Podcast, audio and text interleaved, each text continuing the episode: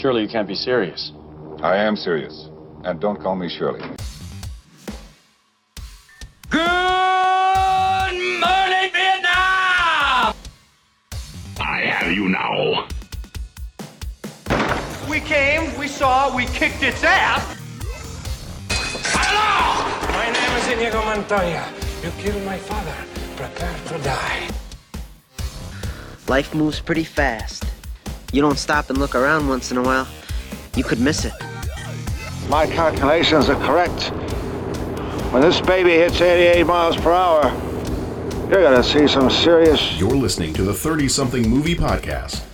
One movie each week, 30 years in the making. So, Jeff, you were talking about that time that you were in the library with your kids. Yeah, when when I brought my students uh, to do research in the library, and you were walking through, and I think I just asked you like how things were going because I think you just you had just started the uh, the coaching position. Yeah, I think I was. I think I was installing a whole bunch of apps on the iPads that were in the library cart. Yeah, yeah, that's what it was. That was just like, hey, so how's it going? And your response was, Oh, my my, and I am so proud, so proud of this student for getting the whole thing. But I, yeah, no, my response was, Jeff, you know, I, I think you actually invited me to come to your classroom for something. that could have been. I think it was because then I think my response was, Jeff, you know how much I love to watch you work, but I've got my country's 500th anniversary to plan, my wedding to arrange, my wife to murder, and Guilder to frame for it. I'm swamped. And then the student, you had like a couple of students that were on the computers just like a few feet away, and one of them started giggling, no. and the No. other one didn't understand why. Did you ever confirm Yeah, and the kid was like, "That's from a movie." okay, I was gonna say, did you ever confirm that the kid wasn't just giggling because that's the silliest thing he'd ever heard? Or No, the the kid knew exactly what it was from. Yeah, excellent. That's that's great. I, I, I said, you know, give that kid an A right away. So the No funny other thing, it's funny that that was the line you were referencing because the day I went to sit down and watch the movie, I was listening to another podcast, and that line. How Gets, dare you? And that line gets referenced Oh, completely one out of nowhere in relation to Star Trek. I think of all things in the podcast I was listening to. Oh, and I they pl- they dropped it in in such a way that I I heard it and I was on the treadmill at the gym as I'm listening to this, and I busted a gut. Everybody around me's looking at me like, "What is wrong with this guy?" Yeah. But you know, you hear that line dropped, you just you gotta. It's just too good. Yeah. Yeah. Well, we are uh, we are on episode number 125. So we are on our what do you call that when it's 125? It's not like a sesquicentennial. Is it a quatricentennial? Something like that. Yeah, that's what we're going to call it. We're on our quatricentennial. Well, we'll look it up at some point, but I'm not going to look it up right now. Um, we are on episode number 125. This is the 30 something movie podcast, and you are joining us for our Princess Bride episode. Um, we've probably been looking for this, looking forward to this one for a while because it is probably the most quotable movie ever. Yeah.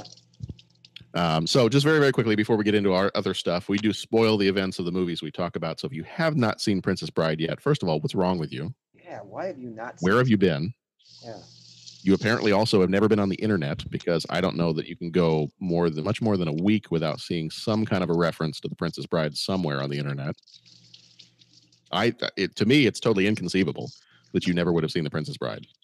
I keep don't using think that word. you know what that word means. I think some people don't know what that word means. I do, I'm an English teacher. I know exactly what that word means. By the way, it is a Inconceivable. quasquicentennial. A quasquicentennial? Yep. God bless you. I like the Okay. Sasquatch centennial. that A Sasquatch centennial. Okay, this is our Sasquatch centennial I resemble that remark. episode. if yes, I do. if I didn't think there'll be a better episode title in the rest of the conversation, Sasquatch Centennial would be, Sasquatch centennial, our Sasquatch and Cen- centennial episode, if I can even say it. would be solid. But I think something better is going to come from this. I'm just saying. We'll, we'll see what happens. All right, but we do spoil the events of the movie. So if you, for some reason, have been living under a rock somewhere that Fezzik the Giant has thrown at your head, uh, then you, you we're going to spoil this movie. So, uh, if you could also, before we get going with all this, if you could, uh, if you're enjoying the show, please leave us a review on iTunes. Let us know what you're liking about the show. We've got a couple people, uh, a couple other podcasts and other listeners that have done that lately, and we very much appreciate that. So if you are enjoying the show, then please feel free to let us know what you're enjoying about it uh, and leave us a review there. Tonight, I am joined by several of my co-hosts. I've got Jeff Mazuka, Hi. Pat Canagallo, Hey, hey. and Bo Warmbold. Anybody want a peanut? Actually, I, I wouldn't mind one. Do you have one?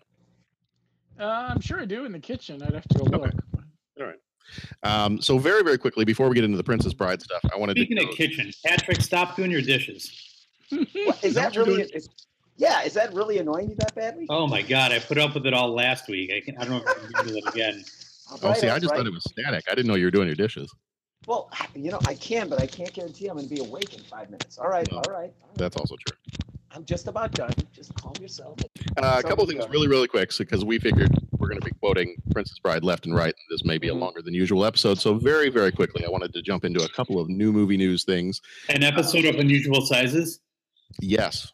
The two things I had new movie news wise are uh, kind of related to each other. There was I don't know that we have a that we've had a chance on the show to talk about the new Justice League trailer that came Oh out. Oh my god. Okay, that and the announcement just the other day that Joss Whedon is going to be doing a standalone Batgirl movie. Oh my god. So have we? I don't think we've talked about those things yet, No, we have Well, not have well. we, not, and, we, and we've been on spring break, so I haven't even seen. Have we talked about the uh, Spider-Man trailer I don't even think we've talked about the Spider-Man trailer or the It trailer? or the It trailer. We got a lot of trailers to cover right now. Okay, trailer talk. Darren and Darren and Darren. We did we did have a trailer song. Thank didn't we? you. Thank you. Dude, we, we had a. the trailer song. Okay.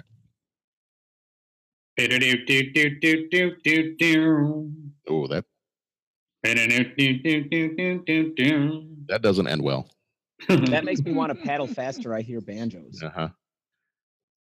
Yeah, I did that. That doesn't that doesn't come out well in the end. Um. So Oh. Oh What? man, what? I'm I'm just trying to move us along for the sake of time here. I don't know what you guys are. I hear that a lot. Anyway, I'm just trying to get to just trying to get to the bottom of this. So um. All right, so let's let's talk about these trailers really quick. First of all, uh, let's do it.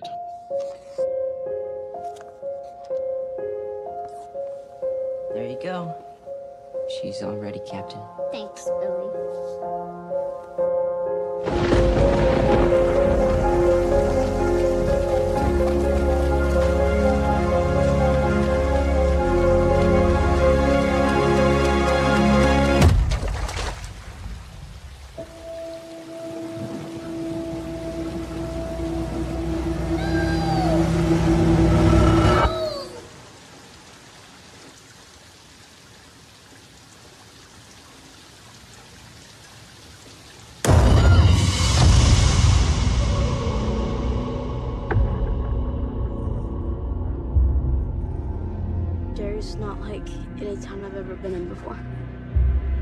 People die or disappear six times the national average. And that's just grown-ups. Kids are worse. Way, way worse. We all float down here. I saw something. There was this.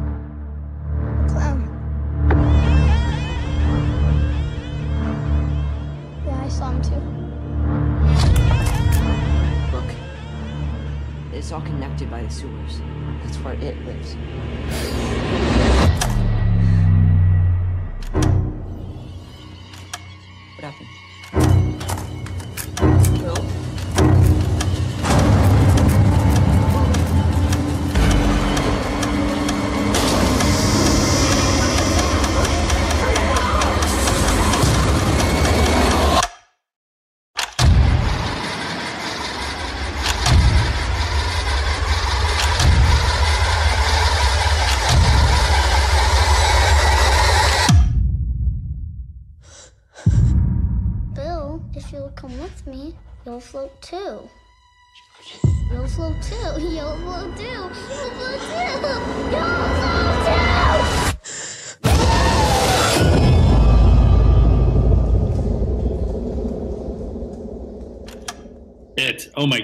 This move, this trailer equally excited me and terrified me. I, I can't tell you the last time I wanted to and didn't want to see a movie. And I'm not even I like I'm not afraid of I'm not scared of clowns, but yeah, I don't know if I can watch this movie. I don't know if I can watch it in the theater. Bo or Pat, did you get a chance to see the It trailer? I watched the It trailer. I have not seen it. Pat, what did you think? You're you're not a uh, a horror, scary movie kind of guy. I'm not a scary movie guy. Well, you know, all right. So I, I kind of watched it with like the, uh, I borrowed the family iPad. And so I like held it at arm's length with the volume down and, and angled it away. So I think I got like it trailer light. And then I got through it and then I watched it again. And uh, yeah, man, that's uh, it's some definitely some scary stuff. I'm gonna I'm gonna stand by my earlier question that I get a little angry when they always go after kids. So I was kind of torn between like you you like you guys were saying torn between wanting to see the movie and torn between like being totally freaked out or maybe uh, uh, or scared. I don't know if you're totally freaked out. I was kind of in between totally freaked out and just anger at why are they going after kids. It was definitely freaky, man. That thing uh yeah. Yeah, that that made you jump. It is a much different take on Pennywise than what Tim Curry did with it. Not that Tim Curry's was bad. Tim Curry was awesome as Pennywise in the TV movie of it. Okay. Yeah, this new one just looks like it, it's from what I hear, it's it's much closer to the source material of the novel, and it really brings the freak factor to it. Now I got I want to ask a question. I don't want to I want John and and uh, uh, Bo to jump in here with this. I haven't seen the original uh it and any or I haven't read the book, so I I kind of know of it. Could you elaborate that on on that a little bit? Like what what you see are the differences? The scuttlebutt on the new trailer just makes it sound darker and Well, and, and that's exactly it. I mean, the the first movie version of it, you know, was made for TV, so it, it, it it could only go so far uh, to be broadcast on I don't know two five seven nine what you know one of those channels. It was still frightening and intense and uncomfortable, but you know the, the idea when you have a an unspecified monster that does seek out children and the the form that he most commonly takes is uh, is the form of this clown Pennywise. It makes the hair on the back of your neck stand up a little bit. So then, in, like I said, in this new version, it seemingly is supposed to be going in a much darker tone, which I guess matches the novel. I've never read the novel. Um, it's been on my list of things that I would love to read. Uh, but at the same time, from what I hear, I may not want to read the novel because the novel is supposed to be pretty scary in and of itself. I have it on my list to read this summer. We'll see if I actually follow through with that. Yeah, I've never read the novel either. I I don't know that I've ever read anything by Stephen King. Oh, it's, it's he's so great. I think I started to read The Stand a few years ago, and then I just I, I put it aside for a little bit, and I never came back to it. But I would be curious to if I'm going to go see the movie when it comes out. I'd be curious to.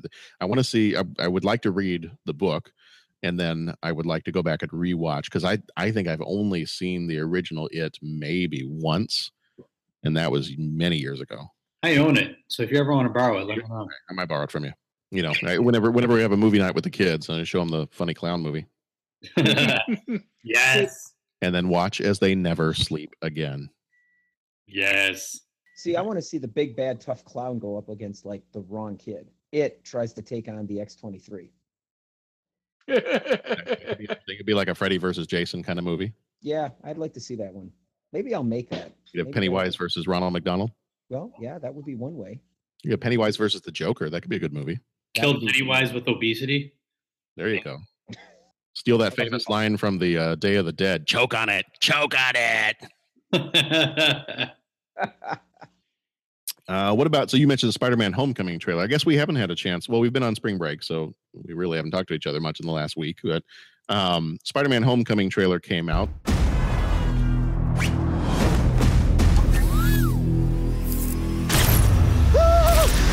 What's up, guys? So, to become an Avenger, are there like trials or an interview? Do me a favor. Can't you just be a friendly neighborhood Spider-Man? Just stay close to the ground. You're the Spider-Man from YouTube. Can you summon an army of spiders? No, Ned, no. Do you know him too? I stole his shield. Can I try the suit on? Badass. The rich and the powerful, like Stark, they don't care about us. The world's changing, boys. Time we change too. These weapons are crazy dangerous. Listen, Peter, forget the flying monster guy. There are people who handle this sort of thing. The illegal weapons barrier was at 230. You missed it.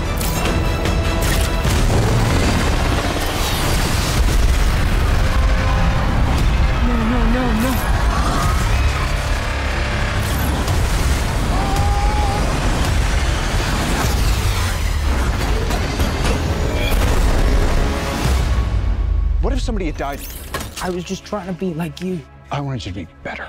I'm gonna need the suit back. But I'm nothing without this suit. If you're nothing without this suit, then you shouldn't have it. I screwed up. You need to stop carrying the weight of the world on your shoulders. I want you to understand. I'll do anything to protect my family. I know you know what I'm talking about. So don't mess with me. Because I will kill you and everybody you love. My friends are up there. The guy is still out there. I've just got to do this on my own.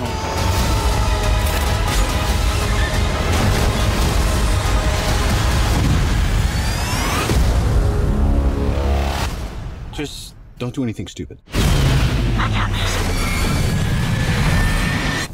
All right? Yeah. I did. Mm, p- yes, that one I saw. Okay. well, well, and here's the thing: you guys feel free to spoil me, uh, but that popped up on the CNN thing, like my CNN homepage or webpage. It popped up as "Did the Spider-Man trailer go too far?" And I was like, "Dude, what are they talking about?" And then it was like, "Did this give away too much? Did they reveal too much? Is this good?" So I didn't watch it yet because I actually wanted to hear what you guys, what you guys said, whether hey, avoid it or see it, because I heard there was controversy. I can't think of anything controversial about it. Yeah, I mean, I, I don't know if it necessarily gave anything away. I mean, I, I- I think my takeaway is that it's very heavy in terms of uh, Tony Stark being involved in being a mentor for Spider-Man. Okay. That Yeah, I, I did see some of people criticize it and say, "Oh, hey, look, it's Iron Man Four: Homecoming." yeah yeah i mean I, I i had the same kind of thought when i watched it. it is that it was you know he tony stark is very involved in in in helping guide uh peter parker to be spider-man almost to the point of like well this is it seems more like a, a buddy cop movie than a spider-man movie so Uh, I wonder if that's the route that they're going to take with this. Are we in phase four now?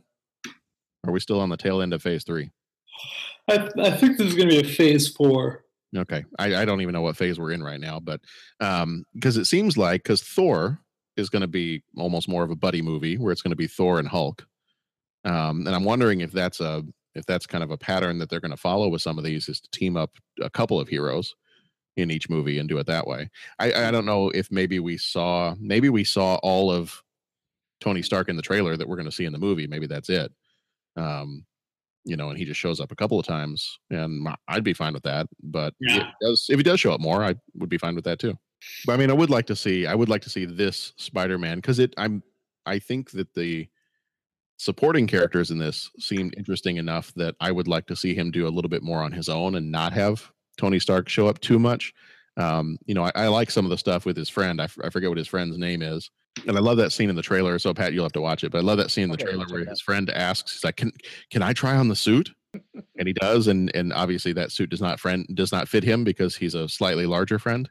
yes. So I I think that the the supporting characters that you see in the trailers, and you know, yeah, Pat's just gonna he's gonna see this movie anyway because of uh, Marisa Tomei, but Yes. um, Yes. you know, I think with the supporting characters, I while I don't mind Tony Stark being in there a little bit, I don't want him in there too much because I would rather see what these other characters can do. Because it sounds like I thought I was reading something earlier today. They said that they're going to um, follow I don't know exactly what this meant, but they were going to follow um, a Harry Potter pattern to these movies and have him, you know, progressing through school and and do several sequels.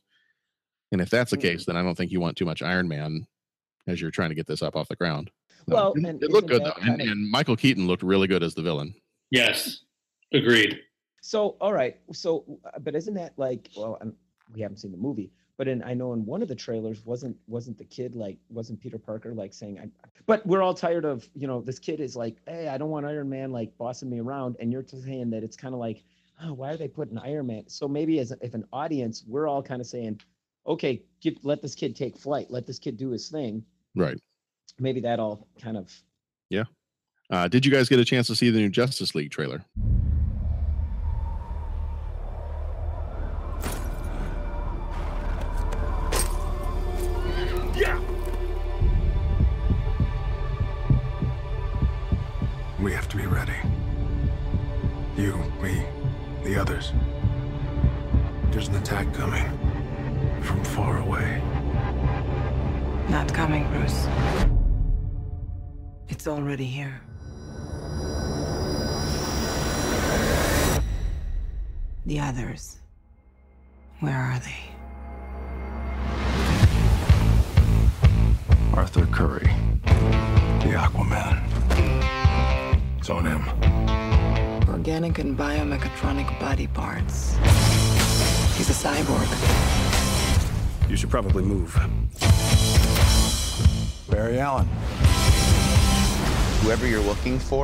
It's not me. You're the Batman? They said the age of heroes would never come again. It has to.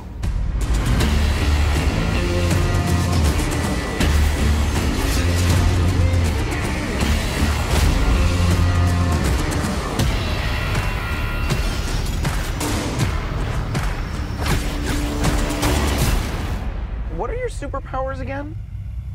I'm rich.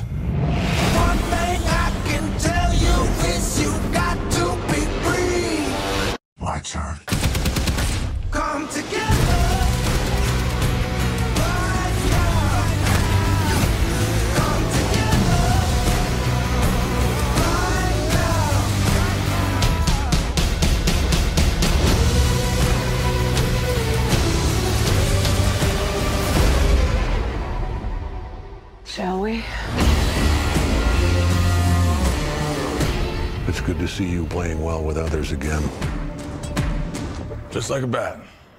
I dig it. Maybe temporary.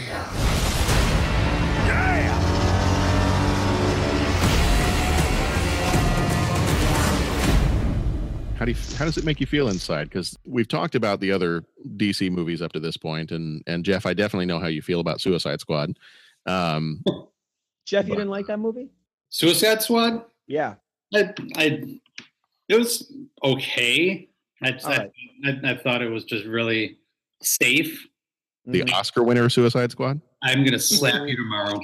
Careful, careful, careful. That's throwing down the e gauntlet. Wow.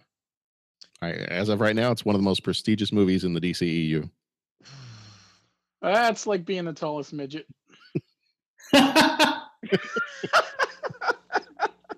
Oh, Okay, we're bringing that line back when we do Willow in a couple of years.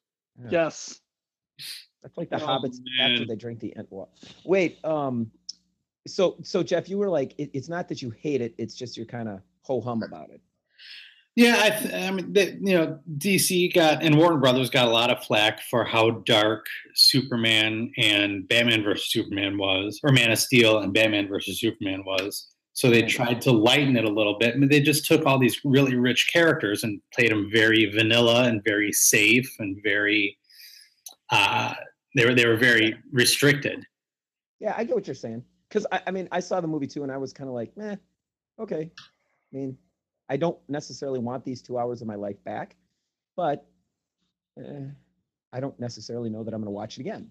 Yeah, and I still have not seen it yet. I I checked it out from the library once and then just never got around to watching it. So I still have not seen Suicide Squad. I, I would be curious. I, I'm hoping that when I do finally watch it, I'm watching the extended version because I guess it's got more of the Joker scenes that they cut from the theatrical in it. And I think, you know, if I'm watching it, that might be a good portion of the reason why I'd be watching it. Yeah. Be curious to see what they do with that take on the Joker. So, what about Justice League, though? So, we saw the Justice League. Are you feeling better about the DC movies after seeing this trailer? I don't know if I'd say I'm feeling better about the DC movies. I'm feeling okay about Justice League. In particular, I, I think that they really upped the game for Aquaman. Yeah. And he's not the uh, the laughable character that historically he's always been in terms of the league. So I'm really excited to see what they do with him and how they're going to utilize his character. Uh, but I mean, the the trailer just gave us so much to to look at and think about. Yeah, I kind of feel like Aquaman's going to be the to, to steal from the other side of the pond. Um, I feel like he's going to be kind of the Groot of this movie. Is he's going to steal the show? Mm-hmm. Which he might. Yeah. And I, and you know what? I'd be okay with that because it's a character that is there's so little known about unless you've been uh, reading the comics. Right. So why not t- let a character like him, uh, you know, really steal the spotlight? You know, it's not like we're going to get beaten over the head with the same old story that we've been told time and time again. Kind of how we felt with the Batman origin portion of every single movie that DC has come out with. Mm-hmm. You know, we kind of all, everybody knows what happened with Batman. Why put that in there? But with Aquaman, Pearls, I mean, what was that? pearls, Mm-hmm. pearls on pavement. I heard somewhere actually that has something to do with being able to like retain rights for the story is you you have to share that part of the story. Mm-hmm. Huh. Um, okay. which Hello. is why it comes up in every uh, reimagining of telling that story. Okay. All right, That would make sense, I guess. Dude, do we have a Dennis Matouche in the house? We do. Oh, Do we really? Yeah. oh hi, Dennis. Hey, Oh, I thought Dennis was dead. Dude, you know what? Every single time all five of us or six of us or however many of us there are here, we need to play. We need to play. The boys are back in town. That needs to. You know what I'm saying? That just. I, I, I can drop it in the background and post. What about It's the a, song? it's a lot of work, though. Fix it. Well. Fix it in post. I'll fix it in post. Don't worry about it. I was watching The Room. Sorry. Yeah, I've got. Hi, I've, So wait, who we got? Jeff not here or Jeff here? Jeff is here. Oh, Jeff is here. Patch. Okay, I see everybody. All right, we got everybody here. Wow, Gang's we're all all the here gang. for a change. The Yeah. whole gang is here. And there's not a pizza involved. No, there's not. I, that's why I'm surprised you're here. Well, it's the way. Well, I wanted to talk about the Princess Diaries. I really love that movie. Okay. Well, we, we're getting. Julie Andrews. Julie Andrews is my favorite in that one. Oh, I love it. Oh, I, I thought you were going to go Anne Hathaway. Uh, yeah, I mean, she wasn't as you know accomplished at the time yet. Right.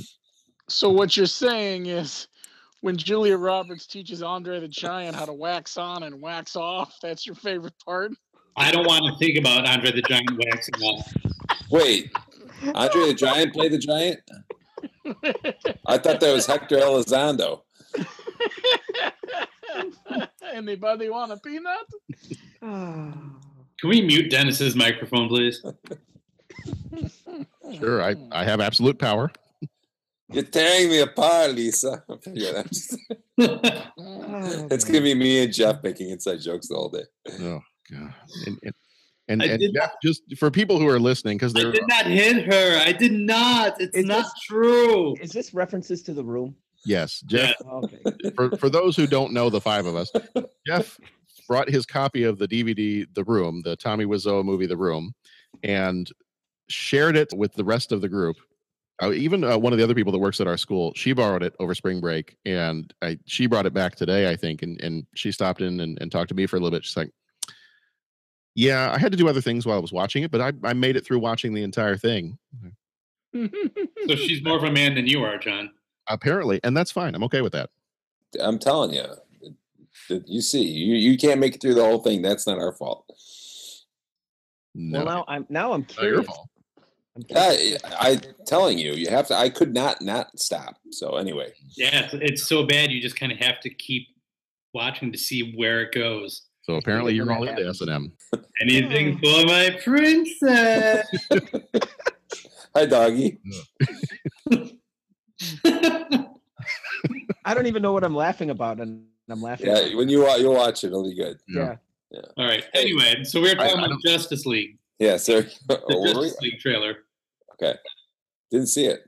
Speaking of speaking of tearing us apart, um, yeah, I, I mean, I I felt fine with it. I it looked like it would be good. It looked like they're they're trying to you know do a little bit more humor in it.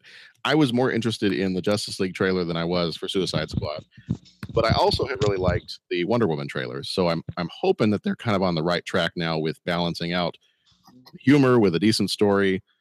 Um, so I, you know, I, I felt pretty good about. I'll put it this way: I felt better about the Justice League trailer when I saw it versus the first time I saw a Batman versus Superman trailer. Yeah. Because I went back and forth every time they came out with a new trailer for Batman versus Superman. Every time I was like, "Oh, this looks good." Or the first one I saw, I was like, "Nah, "I'm really worried about this. This does not look good." And then one would come out, and I'd be like, "Oh, okay, I, I feel much better about this now." Then they would bring out a new one, and I changed my mind again. And, but this one, I, I feel much better right out of the gate. Oh, just the tone of this movie. Yeah. I hope they just, you know, it's it's easier for me to say, but sometimes it's just like you're making superhero movies. Let's not overthink this one. Let's Right. just just make a good movie. You know, it's like sometimes, you know, you, you go back, you listen to Mike Ditka talk about coaching the Bears, and they say, Yo, coach, what, what are you gonna do to win the game? And he goes, Come on, it's not rocket science. All you do is you just score points, score touchdowns. You get more touchdowns than the other team, you win the win the game. And it's like you just break it all down to just score more points. And I mean, I, I know it's not that simple, but in looking at these movies, it's just like, you know what? Don't overthink it. Don't try to make it extra dark or extra edgy or extra this or add this in. It just you're making a superhero movie. Just make a bloody superhero movie that's fun. I've got we'll a friend who it. does another podcast, and he said pretty much the same thing. He said, "You know what? Don't uh, superhero movies." He said, "As much as I'm an adult, superhero movies, superheroes are for kids, and so don't necessarily try too hard to make adult superhero movies Mhm. because they, they they usually seem to be more fun when it's something you could take your kids to." Yeah. Yep. So I kind of feel that way with the DC movies too. I like they're almost they're, they've been trying too hard to be that kind of grim and gritty. Because even though I it just it was just maybe a couple weeks ago that I finally showed uh, John, who's nine, uh, Man of Steel, and I was fine with showing him Man of Steel. I won't show him Batman versus Superman for a while Yeah. because it's still it's it's a lot darker, and then we're not watching Suicide Squad and Yeah. And it was also pretty bad. Yeah, I was gonna Oh, say no, that's there's, there's that too. Yeah. Yeah. Well, and and look at the DC. mo- I mean, look at the you know Superman and Superman Two. Those are awesome movies. Why? It was a Superman movie. You just it, you didn't overthink it. Superman, good guy. Gene Hackman, bad guy. It just good movie. Right. Superman Yeah. Three was a Richard Pryor movie. Yeah. There's, then that's- there's that whole discussion. And Superman um, 4 was just a pile of crap. The Superman four. Superman four was that scene in Monty Python uh, and the Holy Grail when they keep they use the same footage to show them running towards the castle over and over again. Yep. They did the same thing with Superman four, just with him flying. Yeah. Yep. All right, so I just I just saw the trailer. You know, like I said, there's two different categories. There's like that Justice League Justice League sort of feel to movies where I start to see it feel like adventures a little bit on a video game, like type of special effects. It's all based around there. And it always makes me worry is there lack of story versus filling it with the special effects. You like when they can combine the two nicely. Mhm. And that that would be my only concern. I don't know. I'm not sure, you know, I didn't look at plot so much or what the story is about, but you guys might know more than me about that. Yeah. Do you know what it's? I mean, is it following anything that we already know? Yes, I, from what I know, and and Jeff, you might know a little bit of this too. So feel free to to jump in if I'm getting any of this wrong. My understanding is it's going to kind of follow the story of when they rebooted the um, Justice League comic book a couple years ago. Which time? Yeah, more than a couple years ago. Um, was that 2011 when they did the new 52? Was that 2011? It was 2011. Yeah. So it was, yeah. So about six years ago, when they rebooted all the comics and they took everything back to issue number one, they did a story in which this this big galactic villain Darkseid was coming from another planet, and he had these creatures called parademons, and they were the ones that were kind of like his soldiers, and he was trying to take over the Earth uh, by having them invade from across the universe. And so that was kind of what drew all of the heroes together, except instead of Aquaman, uh, it was Batman and Green Lantern that kind of were kind of antagonizing each other, kind of teaming up and antagonized, but it, it kind of drew the rest of the heroes together and they didn't trust each other to begin with. And that was kind of the whole part of the story was them working together and starting to become a team. So from what I've heard, they're taking some of that and what I've seen in the trailer where you see like these figures that have wings and that are flying. I think that's supposed to be uh, what those characters are.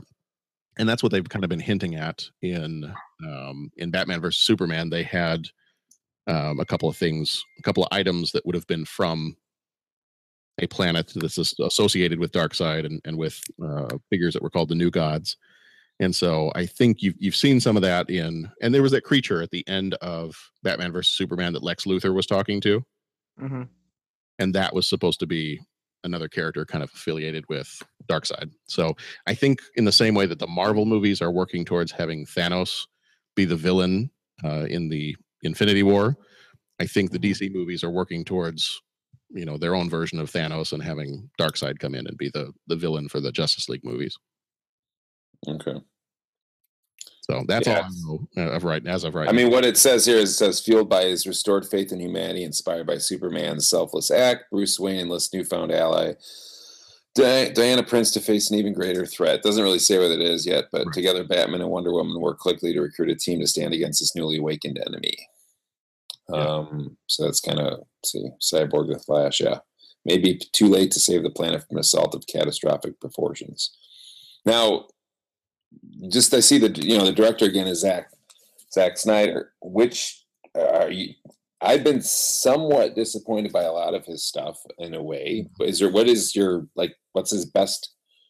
His best movie so far in this category in this uh in the in this type of uh genre.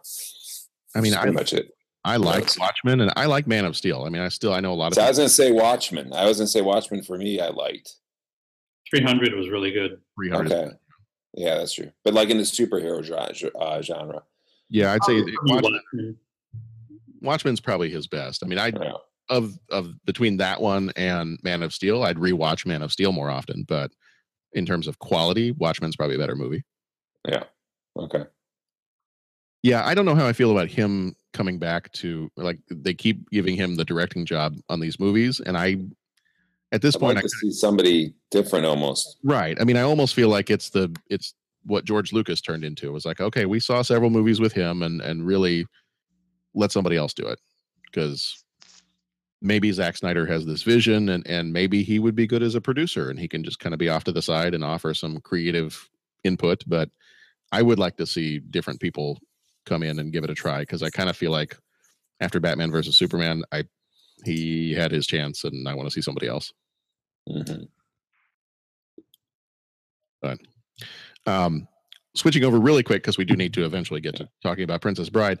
Uh, so Joss Whedon apparently is betraying Marvel and coming on over to DC, and he's going to be doing a Batgirl movie where Batgirl is supposedly the only hero in the entire movie. Um, how do you feel about that? Did see that.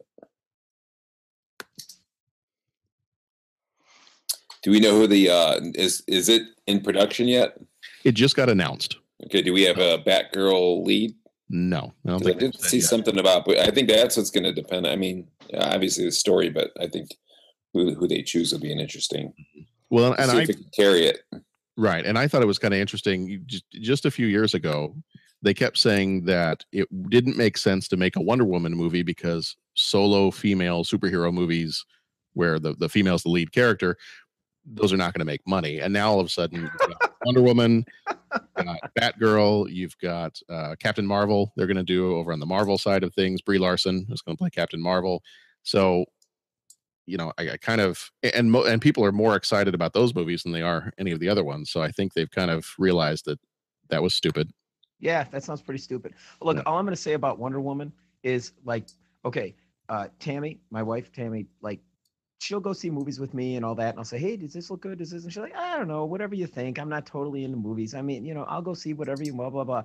Like, I mean, as soon as she saw the first Wonder Woman trailer, I think I think she has already got us like tickets for opening night at the like twenty dollar theater where the seats go upside down and stuff sprays in your face. We've got Wonder Woman posters hanging around the house. I mean, it's like my daughter has Wonder Woman pajamas. So I'm telling you, this whole thing about like female leads, I, I got to say that's complete bupkis because my wife, who's not totally a movie person, is like so fired up. This is this is like almost me excited for Logan levels of excitement in our house. So I don't quite buy that female lead can't carry the movie crap. Yeah. I'm just saying. Well, and we went to go see uh, when we went to go see Beauty and the Beast over spring break. Um, I was sitting next to Nora, and as soon as that came on screen, she was all excited to go see this movie. And you know, I, if it's the case where the female leads are not going to do as well, then then we should follow the logic that maybe my son would not be quite as excited about Wonder Woman. He was sitting there going, "Yeah, I want to see this too. It's got motorcycles, explosions, uh, fighting, all kinds of stuff. I'd love to go see this movie."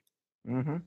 So they, I, it's just kind of ridiculous that, well, and and I remember thinking to myself and probably saying out loud a couple of times, you made a movie with a talking tree and a raccoon. So I mm-hmm. kind of think you can have a movie with a female lead as a superhero and you'll be fine.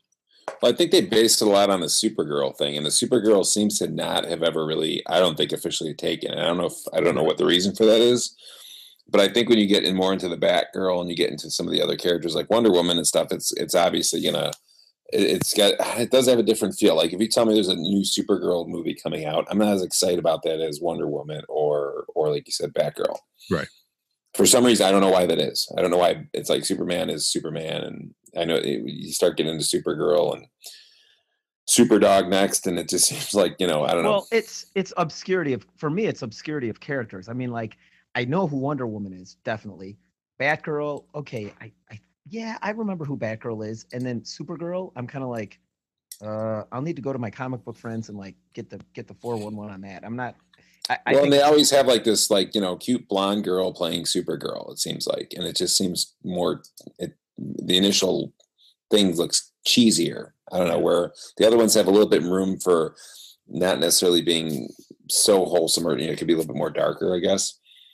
Yeah. Like that's a good question. Who would? Okay, so that was one of the things I brought up was yeah, you, you count on a good story, but who do you think? uh Any ideas for anybody that you'd like to say see play Batgirl? There's because I'm asking that because there's one girl that comes to mind. I don't know why I popped in my head, but I'll see if anybody else says it. But uh, the only thing is she plays something else in a in a different in a, in a superhero movie. But Scarlett Johansson.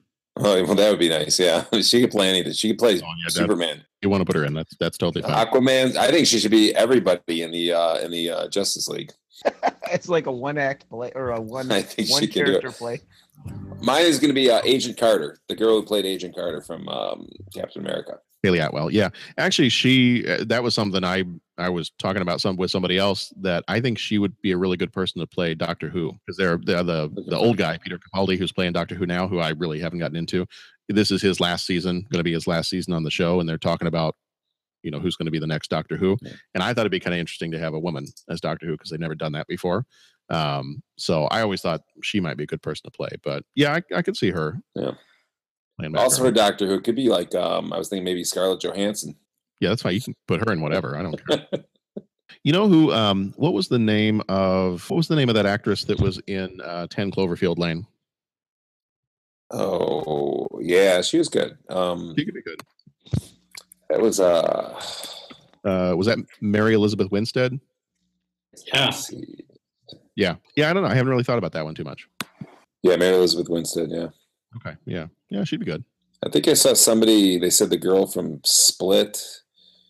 Um, I saw that somewhere. They thought maybe her. There's a couple of list of few people, but a lot more like again not big, huge name people. You could have a musical Batgirl movie and do Emma Stone. La La Batgirl. Yeah. Meryl Streep is Batgirl. Meryl Streep. Yeah. yeah, th- that's probably where I'm not going to go see that one, and not because she's not a good actress, but Tommy was so. I forget. Just- yeah, no, no, mm, Oh man. yeah. All right. Well, we're for like 45 Tear me apart, Joker. staring. Hmm. Yeah. Um, yeah, how you doing, Robert? Robin? I mean, Robin.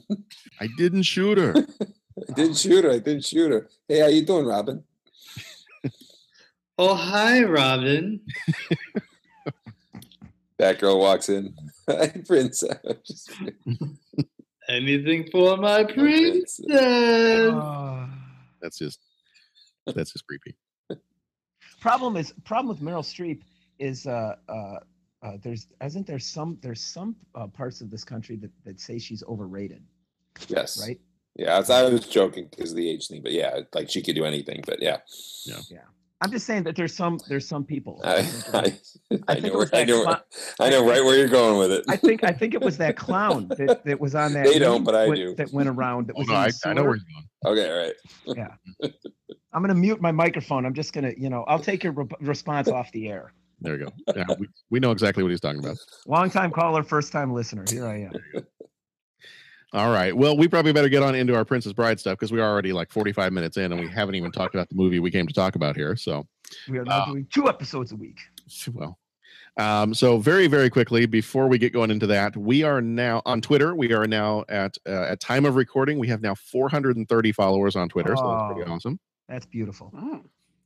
So, so thank you to everybody who's following us on Twitter and listening to the show. Um, but now let's go ahead and get on into Princess Bride. So this time around, we're talking Princess Bride. Came out September 25th, 1987, rated PG, directed by Rob Reiner, who did This Is Spinal Tap, Stand by Me, When Harry Met Sally, A Few Good Men, and The Story of Us. Uh, producers on this one were Rob Reiner, who produced When Harry Met Sally, A Few Good Men, North, uh, Roger Ebert's favorite movie, and The Story of Us.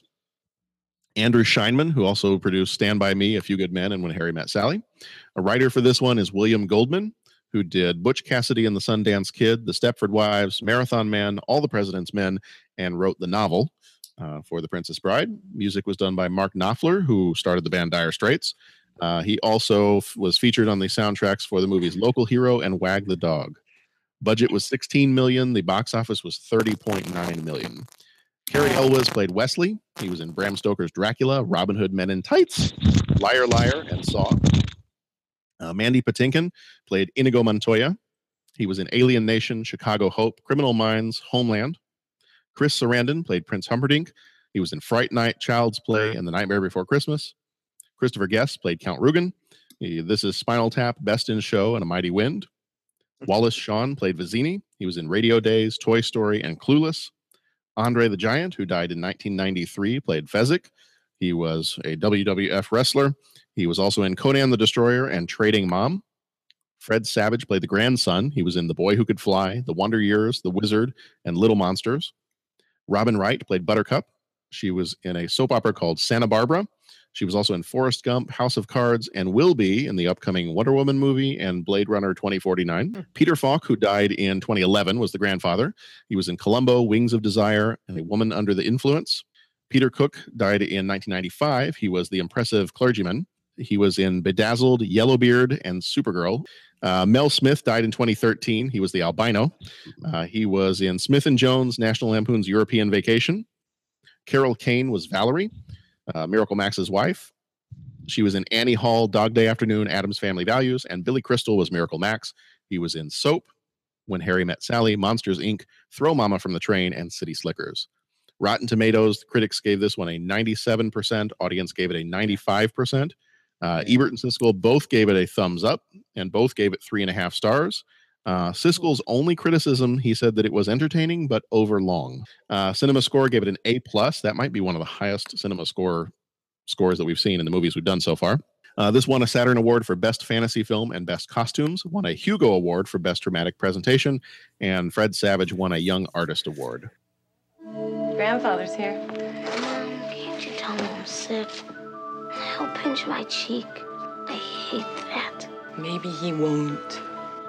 Hey, how's was the sickie? Huh? I brought you a special present. What is it? It was the book my father used to read to me when I was sick, and I used to read it to your father. And today, I'm going to read it to you. It was a time when life didn't seem so complicated. Marriage is what brings us together today. What? What? What? I'm killing myself once we reach the honeymoon suite. Wouldn't that be nice? A courtly age. of gentle conversation. I will always come for you. But how can you be sure? This is true love. Oh no. Is this a kissing book? No. Actually, there was a lot of treachery, peril, and revenge. Prepare to die. Never go in against a Sicilian when death is on the line.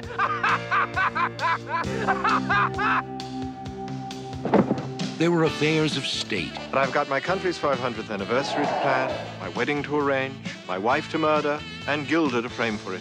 I'm swamped. and affairs of the heart. My Wesley will always come for me. Your Wesley is dead. I've seen worse. Bye bye, boy. Have fun storming the castle. It's more than turning. What's the difference? We've got him. Think it'll work? It would take a miracle. Bye-bye. It's a story of love, a tale of adventure. It's as real as the feelings you feel. They're kissing again. Someday you may not mind so much. The Princess Bride. Not just your basic, average, everyday, ordinary, run of the mill, ho hum fairy tale.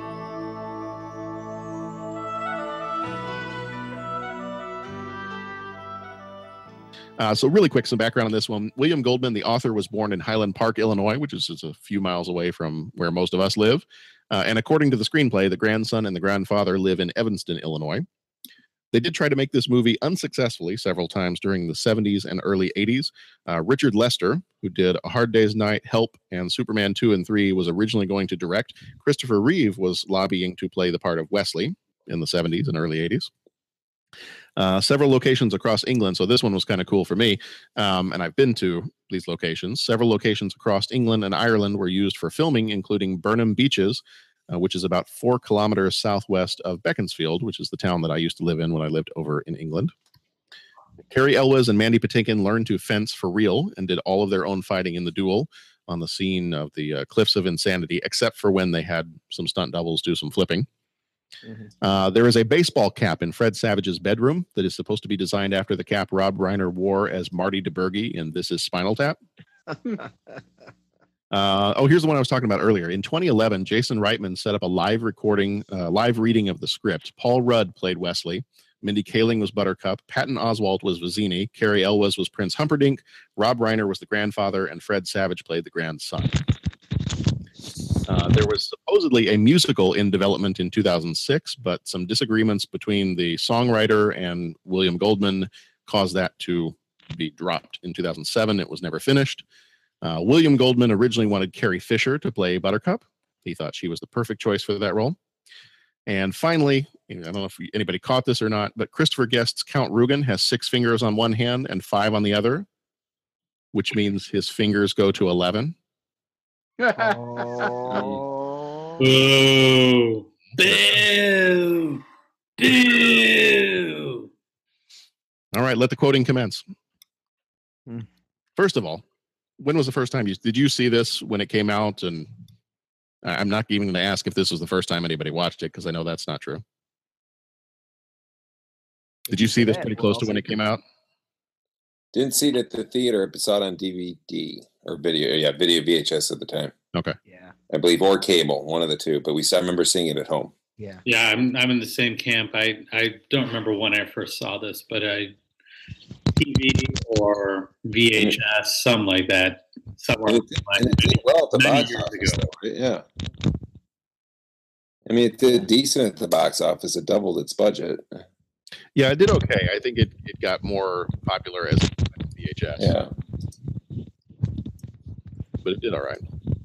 Yeah. I feel like I grew up with this movie. So Yeah.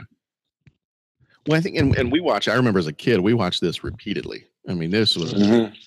Yeah, it was one that you had watched. Uh, yeah, it was Yeah. that definitely.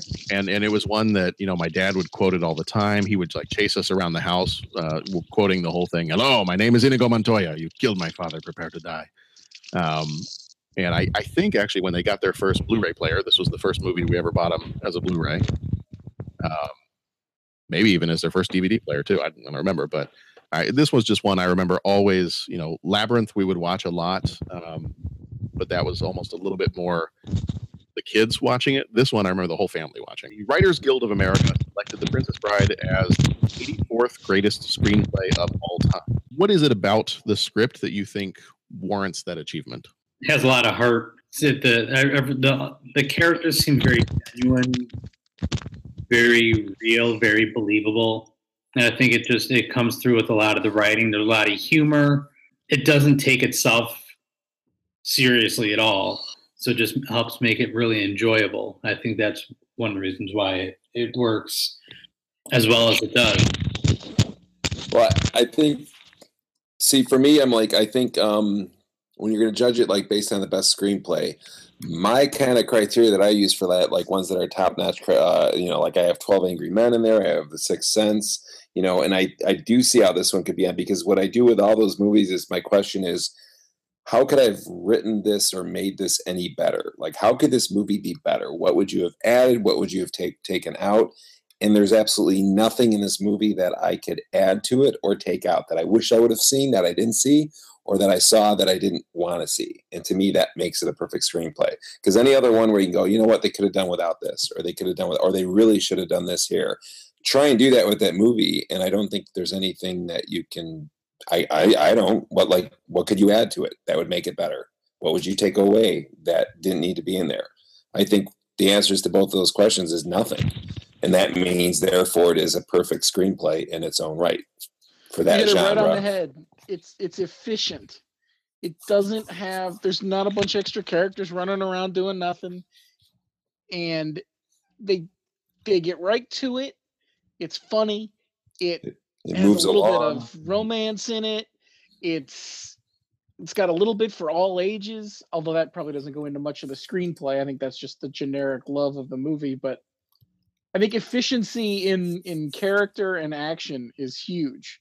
Well, but I mean, the all ages part, I mean, you you write it in such a way that kids can enjoy it, but there's also that humor that's there for adults. Yeah. So I think that could be Yeah. part of the the script writing piece of it. Yeah, and and Pixar does that for a lot of movies where they can do that nicely. Where Pixar has that nice blend of for kids, but then it's got some adult stuff in there, but it's not obvious. Where you know it's it's. But I mean, I don't know. I think that's the only way I could really describe. Like when you say what's a perfect screenplay, to me, it's I nothing to add and nothing to take away. Like you said, there is no slow part. There is no part where you're like, you know what, that part dragged on. I mean, I think of like you know when you look at like Man of Steel that we just mentioned earlier. I like okay that fight scene at the end way too long, you know, or mm-hmm. you could have took out this or that line didn't work. I can't think anything that I would change in the script. So therefore, to me, that gives it the right to say it's a perfect script, just like Twelve Angry Men, just like The Sixth Sense. There's nothing that I would take away or add.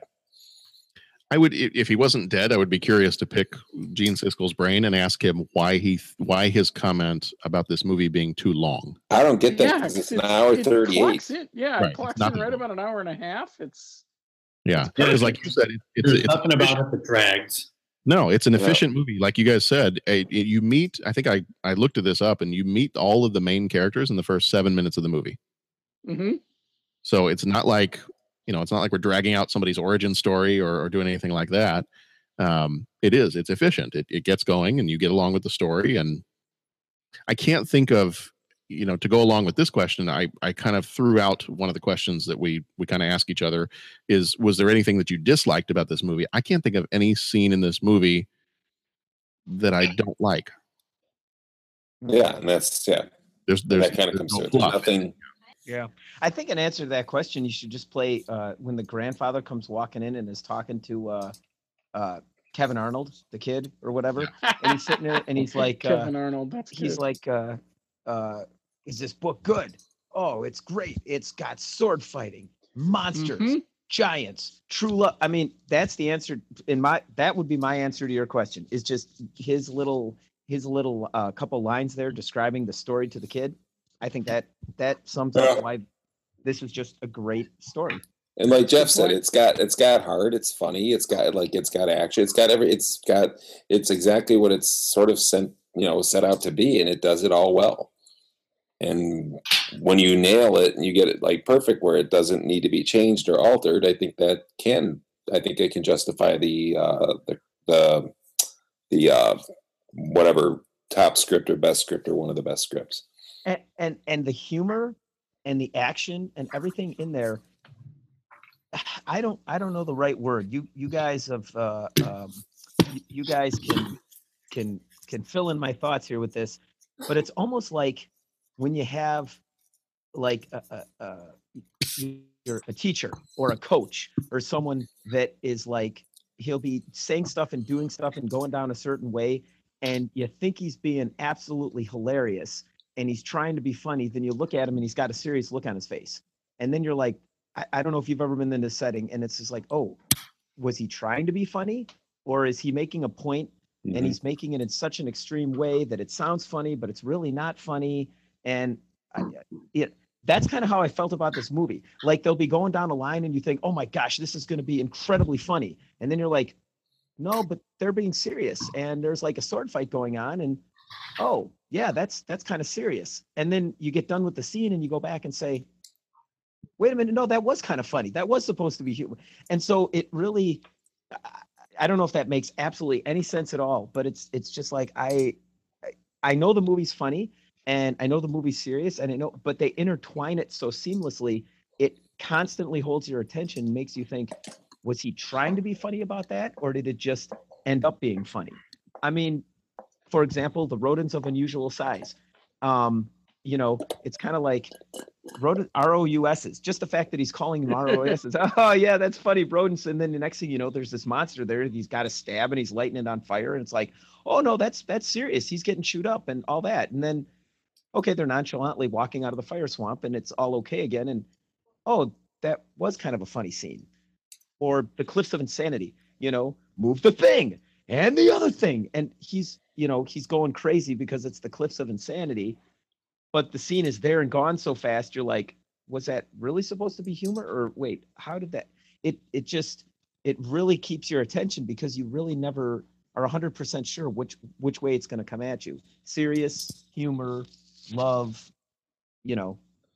You know and, for, and, one of those. and from a storytelling standpoint i mean the only and i don't consider it a criticism in fact i consider it the absolute like perfect right move for what they're doing was some people might not like oh that you know they might want the story and instead you have it being interrupted by the grandfather and the kid so it mm-hmm. breaks from the story from time to time and you're back with the kid telling the story and you go back a little bit like never ending story sort of did Yeah. where you you have that you know narrative sort of style to it and i think that was perfect. Like some people might be like oh well just hear you know start telling the story and then end with the grandfather and the kid.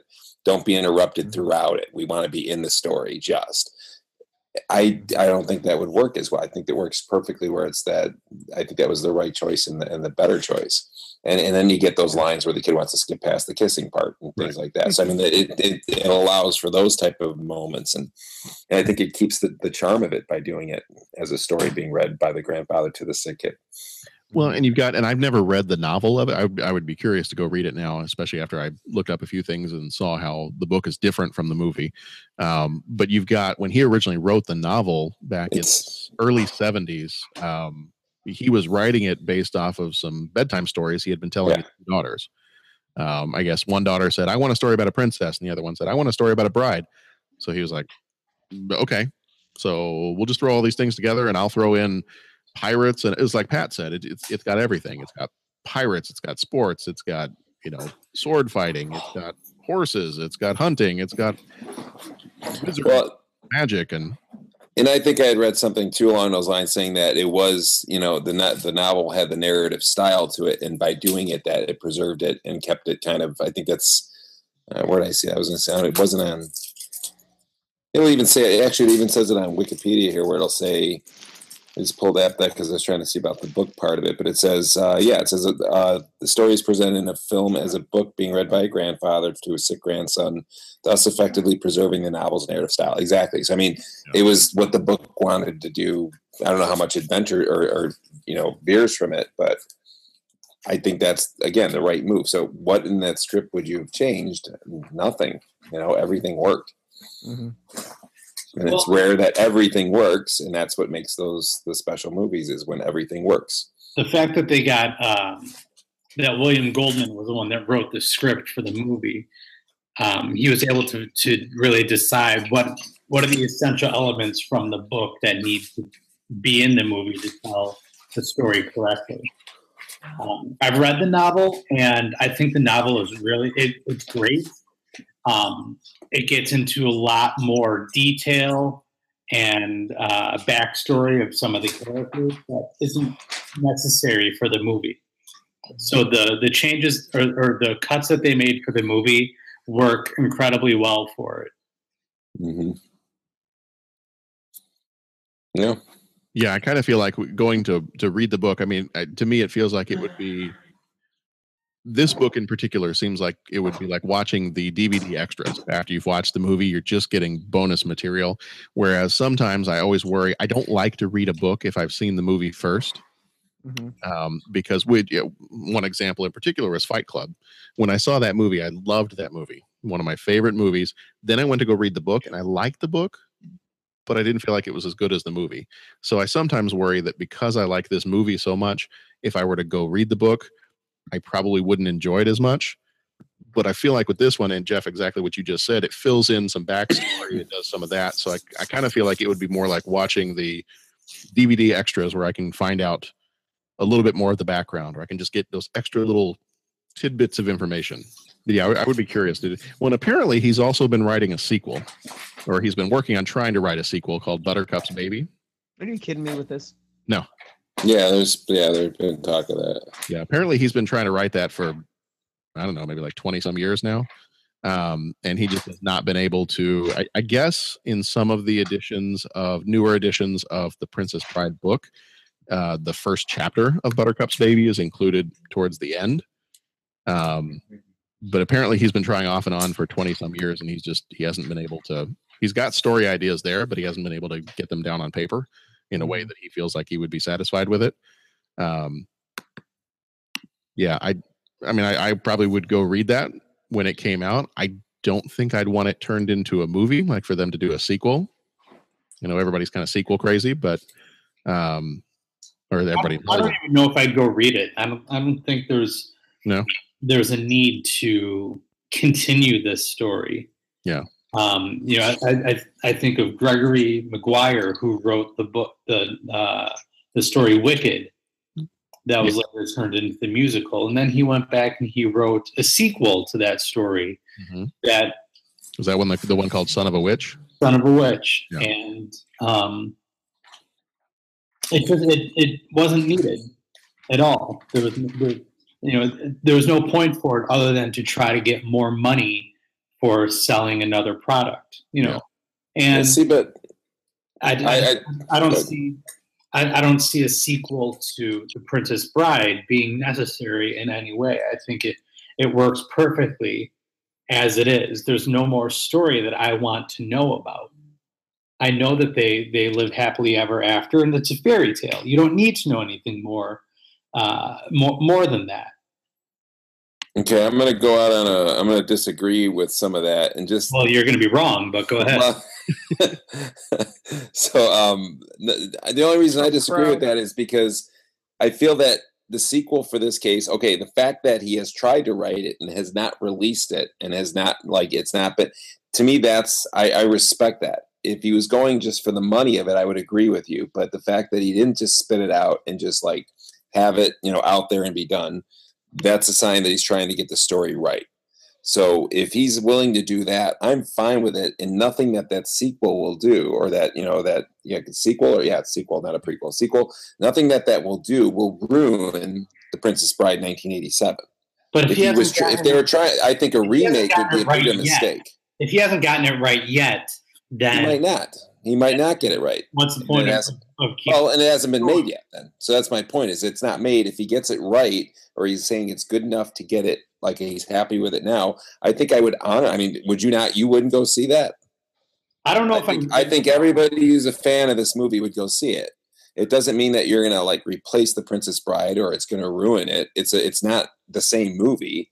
That movie is in of itself, you know, by itself, it's already its own thing, and it will always be that. So having this doesn't necessarily. It could be a really cool other movie. It could be perfect. It could be a good another movie. You don't know. You know, I don't know. Like I, In much the same way that I dismissed Blues Brothers 2000.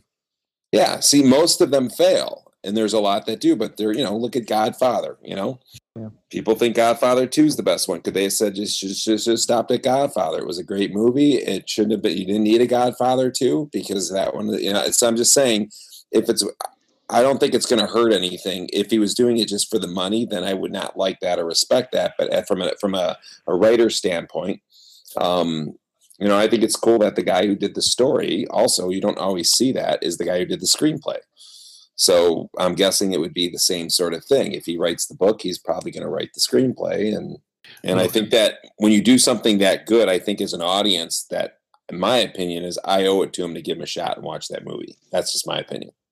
Yeah, and I, I He's don't. earned the right by making that good of a movie the first time and and being this like great script and everybody loving this movie.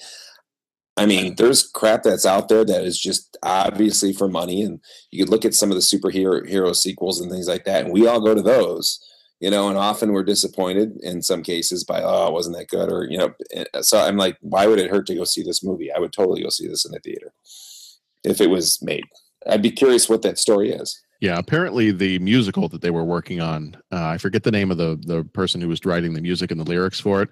Money was the reason. Now, I I'm not saying that that's the reason why this story hasn't been made, but money was the reason why that musical ended up getting canceled. Was because I guess they worked on it for about a year, and even though the other the other guy, and again I forget his name, was doing the music and the lyrics, so he was doing probably the majority of the work just based off of William Goldman's story.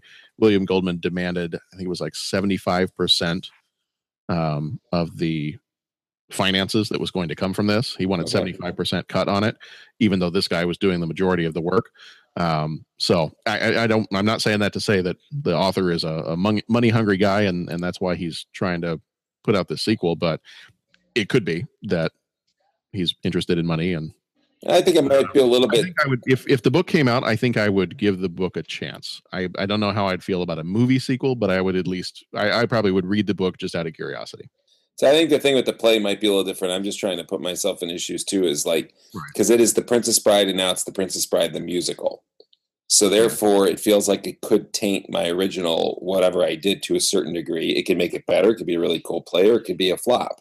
So there's a little bit big of a risk. So I might be a little bit more, you know, he might be a little more demanding, knowing that if he puts his price out of range, that that falls apart, and then he's glad that maybe he never wanted it to be a musical you know but the sequel if he's writing a story he wants there's some control out of that maybe not driven by money but driven by control of that story i don't know Yeah. and like i said going back to the honoring the you know you made this first good film why would i not necessarily boycott but why would i not go you know patronize your next movie i think you know i i, I like liking that to m. Night Shyamalan. you know like with his movies the sixth sense has got me pretty much i will try any m. Night Shyamalan. Because to me that's another perfect script like i mentioned that to me that script is just awesome. Watching that movie was an awesome i immediately wanted to go back to the theater watch it again and figure out wait a second there's got to be a loophole here. So when a movie like does that i tip my hat to that that writer and has he had flops since then yes and i'll ride those out i'll keep going um, because he earned that by that one movie in my opinion for a while so it's going to take a long time for me to really be disappointed and if I get the sense that he's just selling out, then I'll probably stop. But if he's just trying to bang out a good movie and do something nice, I'm gonna, you know, I'm gonna keep going. And I would do the same thing with this guy. Nice. I mean, he's the guy who did Butch Cassidy and the Sundance Kid too. So it's not like he's, you know, quality is Not like Pretty good writing credits. exactly. I mean, that's another pretty darn close to perfect movie. You know, we said that there's not a whole lot we'd cut from this movie, um, but can you take a scene in particular from this movie, single that out, and say that's my favorite part of this movie? I don't know. I, the, the, I mean, there are a lot of a lot of scenes individually that I like. I don't Yeah. know if I can pick one. Um, one of my favorites is, um, and it, it is on a list because I can't pick just one. But uh, when Inigo Montoya finally gets his revenge Mm-hmm. against Paul Rugen, and you know, just when you think he's going to die because he had the the dagger thrown into his stomach, all of a sudden he just gets up and he's got the spirit of his dad flowing through him, and he's going after him, and he's screaming the same thing over and over again. And and uh, you know, and Count Rugen's like, "I'll give you anything you want," and it cuts back to Inigo Montoya, and all he says is, I want my father back, you son of a Yeah. runs his sword right through him. I mean, that is one of the greatest Yes. revenge moments I think in in in, in movie history. My name is Inigo Montoya. You killed my father. Prepare to die.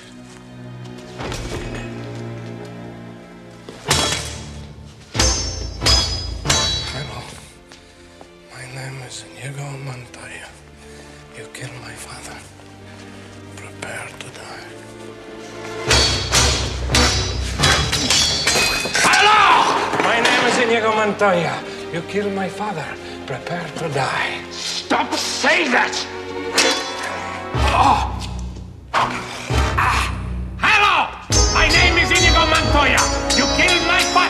Prepare to die! Now! Offer me money.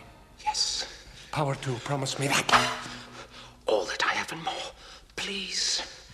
Offer me everything I ask for. Anything you want. I want my father back, you son of a.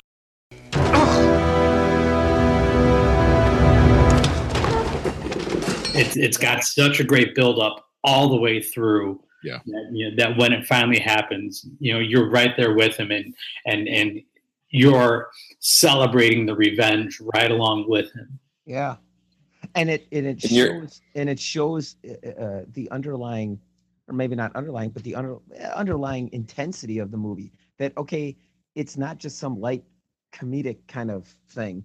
That wow, this is revenge, and his father was murdered right in front of him. Wow, that's that's a little intense. Which honestly, if they would have just struck that line, if he would have just killed the guy and you know jumped off the balcony onto the horse and everything was good, you wouldn't have that same intensity. But it built up to that that classic line delivered so well that it that that just brought that intensity right to the fore in the movie. And it's like, oh, whoa, this isn't just comedy. This is serious here. Yeah, it balanced at the end. Yeah, and I think I think uh, you, know, you could just say ditto to Jeff on that. I mean, like you worded it perfectly, and it's it's the only thing I could add to it would be when you were describing that, like where you're with them because you've you know you've had this quote, you've had the whole thing, and then all of a sudden, and it's com- comedic all the way up until that point. It does turn serious at the end, but as, as like I said, as he gets hurt, and then all of a sudden he just. I remember as an audience member, you like you're in your seat trying to give him all your energy to to finish this off and to get there like he like as he's stat you know like like walking to go approaching him and everything else like you're just like come on come on just get there get there you got to kill him. You got you know i remember as an audience just having that feeling of like you wanted to give him all your energy and strength so that he could do this. And then when he does it there is that you know Yeah. uh, relief for everybody. And he sets him up too because Still trying to win. he, he keeps talking about um, you know, give me this, give me that, and Count was like, yeah, whatever you want, whatever you want, whatever you want, and then he just slaps him with that line of, "I want my father back," yeah and it's just like, oh, ouch. yeah it's a good setup Yeah. But I mean, there are many scenes in this movie that I think are are, are fantastic. It's hard to pick just one. You get it going back to that scene. You, you you get so much feeling from when he says that. I want my father back. Um, I was reading in an interview that Mandy Patinkin said that when he was doing that scene, I guess his father had died from cancer, um, and so he was just he was channeling that when he was doing that scene, and he was treating Count Rugen as if he was the cancer that had killed Yeah. his own father in real life. i believe that because that comes across good yeah Yeah. Yeah. Wow. Yeah. Well, that brings that scene home. Uh, okay, another favorite scene of mine is the one where he's in the bed at the end with uh, you know, and he and he's bluffing. To the death. No! To the pain. I don't think I'm quite familiar with that phrase. I'll explain, and I'll use small words that you'll be sure to understand, you warthog faced buffoon. That may be the first time in my life a man has dared insult me. It won't be the last. To the pain means the first thing you lose will be your feet below the ankles. Then your hands at the wrists. Next, your nose. And then my tongue, I suppose. I killed you too quickly the last time. A mistake I don't mean to duplicate tonight. I wasn't finished. The next thing you lose will be your left eye, followed by your right. And then my ears, I understand. Let's get on with it. Wrong! Your ears you keep, and I'll tell you why. So that every shriek of every child at seeing your hideousness will be yours to cherish. Every babe that weeps at your approach, every woman who cries out, Dear God, what is that thing, will echo in your perfect ears. That is what the pain means. It means I leave you in anguish, wallowing in freakish misery forever. I think you're bluffing. It's possible, pig. I might be bluffing. It's conceivable, you miserable, vomitous mass. I'm only lying here because I lack the strength to stand. But then again, perhaps I have the strength after all.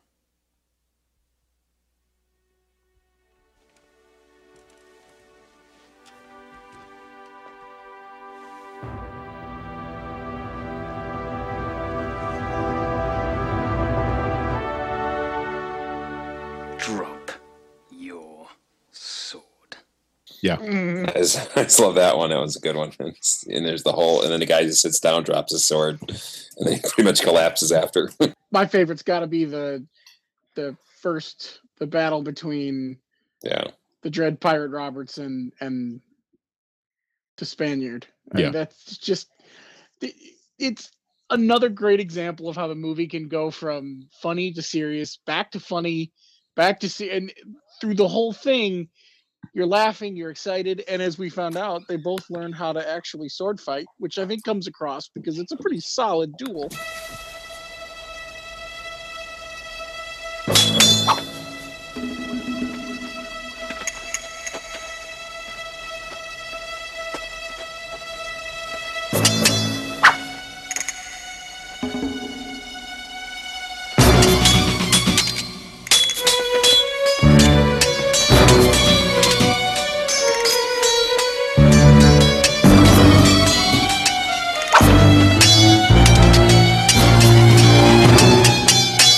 Using Bonetti's defense against me, huh? I thought it fitting, considering the rocky terrain. Naturally. You must expect me to attack with Capo Ferro. Naturally. But I find that Thibault cancels out Capo Ferro. Don't you? Unless the enemy has a study, he's Agrippa. Which I have.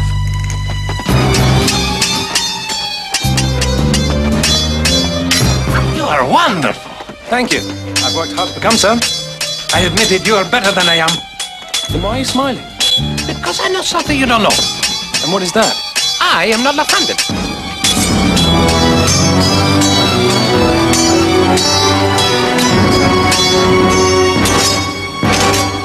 Hmm. Ah. You're amazing. I ought to be after 20 years. Oh, there's something I ought to tell you. Tell me. I'm not left-handed either.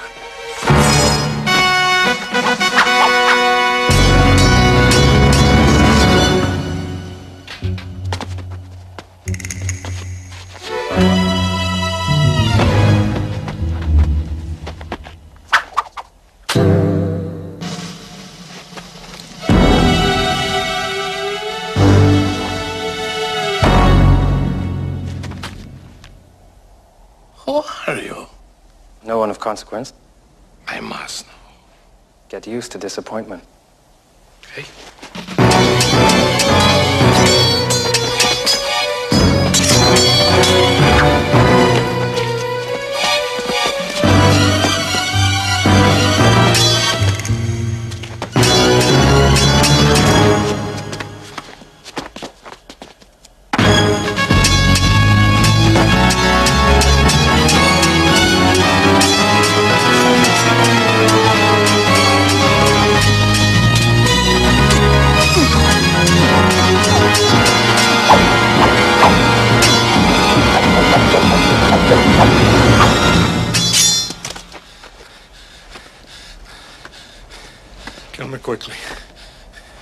Soon destroy a stained glass window as an artist like yourself. However, since I can't have you following me either. Please understand, I hold you in the highest respect. And, I think it sets up a lot of the rest of the movie too. Yeah, and then and and again, and I, I I hate to keep coming back to this point, but the dialogue in there when he's like, "I can give you my word as a Spaniard." Nope, I haven't known plenty. I know, have known too I've many known Spaniards. One too many Spaniards. Yeah, and then even that when he starts talking to him, he's like, you know, if you could let me focus. Sorry, don't worry about it. Like like or don't mention it or forget it or what. Like that conversation. It it it's not like the guy's hanging off the side of a cliff. That could be like someone trying to do work in a cubicle and the guy right next to him keeps disturbing him. I mean, the, mm-hmm. the way they deliver those lines, so that that that nonchalant way that they're delivering those lines, juxtaposed with that he's hanging off the side of the cliff waiting for a duel. There's humor in there. That that that humor is just it's ingrained. It's not flat out in your face. It's not like obscene kind of words humor, but it's it's there just by the the, the way the dialogue is delivered combined with the scene. It's super funny. But then all of a sudden they slap you in the face with this real they, you think, "Oh, this is funny." Ha ha. Oh, wait. No, it's not funny. I give you I give you the word. I swear on my the life of my father Inigo Montoya, you will reach me the top alive. Throw me the rope. I mean, and it's like, "Whoa. Cool." I, and it, it switches gears so quickly you're always kind of left on on the back foot you don't want to look away from the movie because it, it just it just captures your your attention by the time you figure out the humor they're going in another direction Right. And to me, I, I agree with you about the delivery of some of those lines. To me, some of my favorite lines in the movie, and that's my favorite scene too, is that first uh, sword fight, that first duel um, on the cliffs of insanity. But some of my favorite lines in the movie are those ones that just seem like they're little throwaway lines. Like they're not even, it, it's not the ones that are going to get the big laughs. Um, the one in particular I'm thinking about is when they're fighting and they uh, he throws his sword down and they both do the, that flip and then they land uh, and he's just standing there and pulls his sword up out of the ground and Inigo Montoya goes, "Who are you?" No one of consequence. I must know. Get used to the disappointment. Okay. okay okay i'm going to do him left-handed you know what kind of a hurry we're in i know but if i do it with my right it'll be over too quickly do it with my left i can enjoy it I'm not left-handed either. i'm not left-handed either oh man Yeah. Get out of here! or I'll call the Brute Squad. I'm on the I'm Brute on the Squad. Brute Squad. You are the Brute Squad. Oh, we could probably sit here and quote the whole movie because every like all of it is just it's so great. It all works so well within the context of itself. It, it's just the perfect marriage. Oh, Anybody want a peanut? Yeah. Oh my gosh. And I don't know if you want to if you want to have fun, like sit there and rhyme something everybody says. Like go, go Mhm. to your go to your spouses and every time she says something, like end by rhyming it, and it's it's just absolutely the funnest thing to do. I- Well, it's I- like I- it's what the kids do in the back of the car anyway. Mm-hmm. so you should just say what the hey. Yeah. At Vizzini, he can fuss. Fuss, fuss. Think you like to scream at us? Probably he means no harm. He's really very short on charm. You have a great gift for rhyme. Yes, yes. Some of the time. Enough of that. Fezzik, are there rocks ahead? If they are, we all be dead. No more rhymes now. I mean it. Anybody want a peanut? Ah! Inconceivable. Inconceivable. You keep using that word. I do not think it means. I means. think it means what you think it means. Are you sure nobody's following us? It would be Is absolutely us? inconceivable. What's the Andre the Giant one too? With the he's mostly been dead all day or whatever. Uh, I think that was it. It's, it's like something like cutting Something like get- He's been mostly dead all day. He's mostly dead all day. Yeah. It's, yeah. You just wiggled your finger. Does that make you happy? That's wonderful. Well, and apparently, I some of the other stuff that I read was Andre the Giant actually injured his back, had to have back, I think it was back surgery. And so Yeah. all the scenes where you see him either carrying somebody or where um, uh, Westley is on his back, they had to do some camera tricks uh, to make it look like he was riding on his back or that he had was holding uh, Buttercup at the end of the movie because he couldn't actually lift anything because he was still recovering from back surgery. the uh, the stories from the cast on on the DVD or on the Blu-ray that I have, they uh, they interview a lot of the cast members about uh, you know the experience of making this movie, and, and they do a whole thing talking about Andre the Giant, and you know person after person just goes on and on about what a very warm and caring person he was. And that, you know they all had had nothing but positive stories about their time spent with him in the scenes that they uh, that they had filmed. I saw an amazing biography on him. I don't know if you guys remember when A and E didn't do like actual TV shows. Um, there was a series they used to show all the time, biography. If you ever catch the Andre the Giant one, it's awesome. It is a solid hour about this guy, and it's crazy. Like just the the health issues he had, the things he did. It, it's amazing. I think I remember seeing that one. It's so good. It was one of those things. I did not think it was going to be that great. I just turned it on and I was like, all right, this will be, you know, some laughs about wrestling or whatnot. No, it was amazing.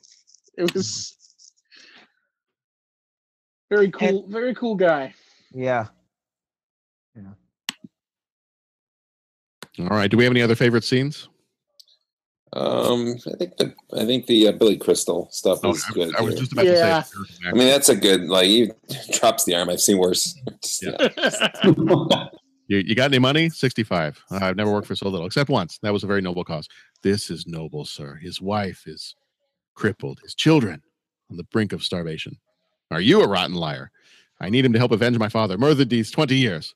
Now, your first story was better. Hey! Hello in there! Hey, what's so important? What you got here that's worth living for? True love, True love, you heard him? You could not ask for a more noble cause than that. Sonny, true love is the greatest thing in the world. Except for nice MLT, mutton, lettuce, and tomato sandwich when the mutton is nice and lean and the tomato is ripe. It's so perky. I love that. But that's not what he said. He distinctly said to blave. And as we all know, to blave means to bluff. Huh? So you're probably playing cards and he cheated. Liar! Liar! Get back, witch! I'm not a witch, I'm your wife. But after what you just said, I'm not even sure I want to be that anymore. You never had it so good. So here's yeah. So here's my final question for us, and this kind of this this takes us a little bit away from Princess Bride, but on the same in the same vein. Um, if you had to narrow it down to three, and that's probably going to be impossible for us, but if you had to narrow it down to three, what are your top three mo- movie duels? I don't want to say dueling movies, but movie duels of all time. And and are we are we clarifying ground rules that it has to involve blades? It has to involve blades of some type. These And you, it's- you did ask earlier, can this be adamantium claws? As long as they're fighting some other blade-like instrument, or can it be lightsabers? Yes. Okay. And and we're saying like one on one or like small group, not like full melee or like fight. Correct. Okay. No Oh, mob act. So, so the bride versus Go-Go and the Crazy 88s from Kill Bill. Yes. I should, mm. I should take that off my list. Well, So good though. It's so, Yeah, it's so good. we'll keep that one in there. Okay. Well, are, are we doing awesome fight scenes or are we doing More like in a dual sword fighting range, but like yeah, there's a borderline of how many people could be invited. I think you can kind of be a little subjective with that. Yeah. And Because more- I got one that I don't know why it's not dual exact. Well, it, it's uh, uh, this is gonna be a throwback. I don't know if you guys have even seen this. I don't know why this always when I think of a sword fight and I think of a duel, um, even though it's not one on one, it sort of is because they're all kind of the same character. Uh, the old Jason and the Argonauts with the uh, the, the actually- skeletons. That is actually on my Yes. That is like, That oh darn it! See what I have on your list. That is one of my favorites of all time. When those things come out of the ground, oh my god! That Who's is- not seen that? Has everybody here seen that? I, I totally forgot about that one. I love Oh, that. so it was the first one I thought of. I don't know why. That one as a kid, I used to I used to take Oh. that one and I would rewind it. I would watch to the point where the skeletons are walking slowly up. And then when they would raise their arms and scream and start running, Yeah. I that was mm-hmm. hilarious as a kid. So I would get to that point and then I would rewind it about a minute and then I would let it build back up to that point, and then I would remind it about a minute again, Yeah. and just watch that over and over again. Yeah. Yeah, actually, that one's that one's on my list of eleven. Okay. I didn't Okay. narrow it down to three because I'm horrible. But yeah, it was on there. That that was a good one. That's fantastic. The other ones that I have on my list, I have um, Edmund Dantes versus Fernand Mondego from Count of Monte Cristo. Yes. The newer one or the older ones? Uh, the newer one The newer one. with yeah. um, Guy Pearce and Jesus. Mhm. Love that one. I have Yu Shu Lien versus Jen Yu from Crouching Tiger, Hidden Dragon. Yes. Mm-hmm. I have Luke versus Vader from Return of the Jedi. Yes. Okay. Uh, I said the Bride versus Gogo and the Crazy 88s from Kill Bill. And the last one on my list is Robin Hood versus Sir Guy from the 1938 Adventures of Robin Hood. Yes. Okay. Solid list. I mean, anything with Errol Flynn is going to be. I was just and and and Mhm. Basil Rathbone, and I, you know what? I'm sorry to jump in, but I had Captain Blood from 35 or you go. 36. Yeah. So Wow. I was There you go. right going down. Yes, Excellent. I was right in your frame of mind. All right, Pat. What else did you have on yours? Uh, so um, you know what? Yeah, I I kind of. First of all, I got to ask, Mizuka Matush, have you guys seen Logan yet? I have not. Almost I saw have- it this weekend, but didn't. I'm gonna probably see it the next I've week. not yet seen it. Okay, then my list is going to be incomplete. Um, but uh, so I- agree with Jeff totally on the I, I the Return of the Jedi uh, lightsaber duel. I thought was awesome, Mhm. and if nothing else than just the emotion and and seeing the father t- have you know watching his son being tortured, turning him to good.